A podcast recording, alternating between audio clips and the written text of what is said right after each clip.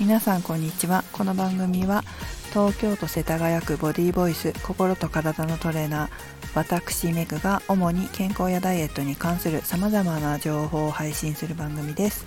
294回目の今日はダイエットストレスで体脂肪率3%増をお送りします。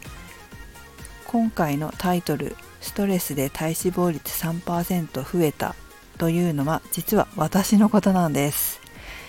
先週結構変化の時期でいろんなことがダダダダダッと起こりえっ、ー、と、まあ、これはいい変化だと分かってはいますがちょっとねいきなりのことでストレスになったこともありまして結果毎日測っている体重体脂肪率を見たら体脂肪率が3%いきなり増えたっていうことがありました。体重自体はいくつぐらいかな？体重はな0.7キロ？700グラムぐらい違うのかな？でも体脂肪率すごい増えましたね、えー、私自身はストレスかかると結構体脂肪率増えるタイプなんですよね。もうすぐわかるんですよね。もう出る。体に出る。なので、えー、少し、まあ、特に自分で見た感じわからないんですけどわからないと思うんだけどなんかちょっとぷよってんのかな？わかんないですね。えでもなんかそんな感じです。でこの3%を戻すに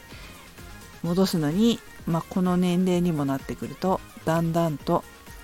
時間がかかり、えー、約1ヶ月かからないで戻せたらいいなというふうに思っております。すごいですね。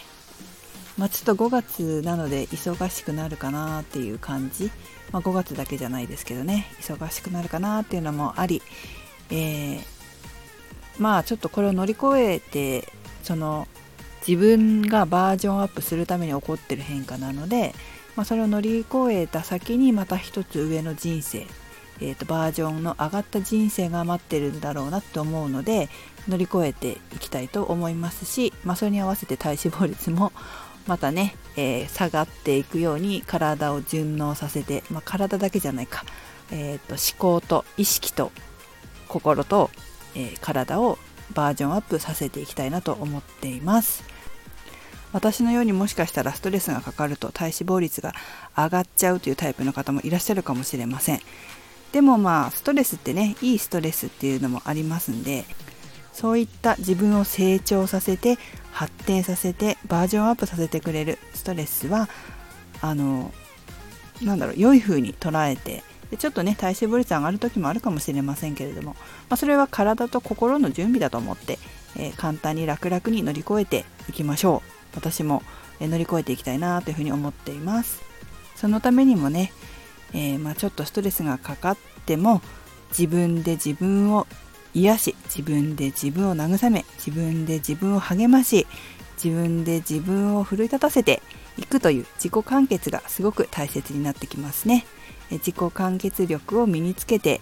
養ってそしてバージョンアップさらにしていって成長していけるように頑張っていきましょうなのでねちょっと体脂肪率上がったからといってそこで諦める必要はありませんね心と体の準備だと思ってそこからまた乗り越えていきましょうねそれではメグでした。